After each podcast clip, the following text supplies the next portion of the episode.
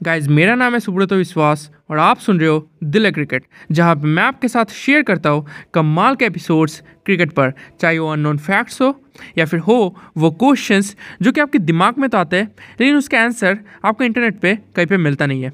और अब वो एपिसोड जिसका आप इंतज़ार कर रहे हैं।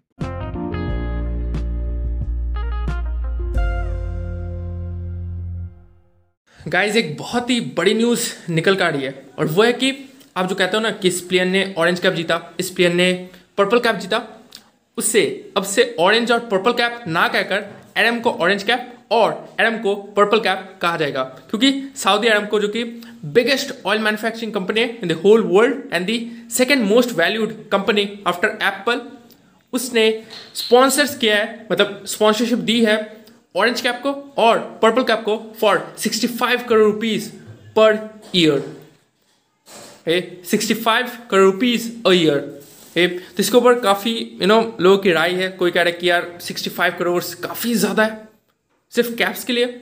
और कोई कह रहे हैं यार के राहुल या फिर डेविड वार्नर जब ऑरेंज कैप पहनेंगे तो उन्हें यार पता चलेगा कि उनसे भी ज़्यादा कीमत वो कैप रखता है ए, तो आपकी क्या राय है? इसके ऊपर मुझे कमेंट सेक्शन में बताएगा। आप सुना तो कि नेक्स्ट वीडियो में। Thank you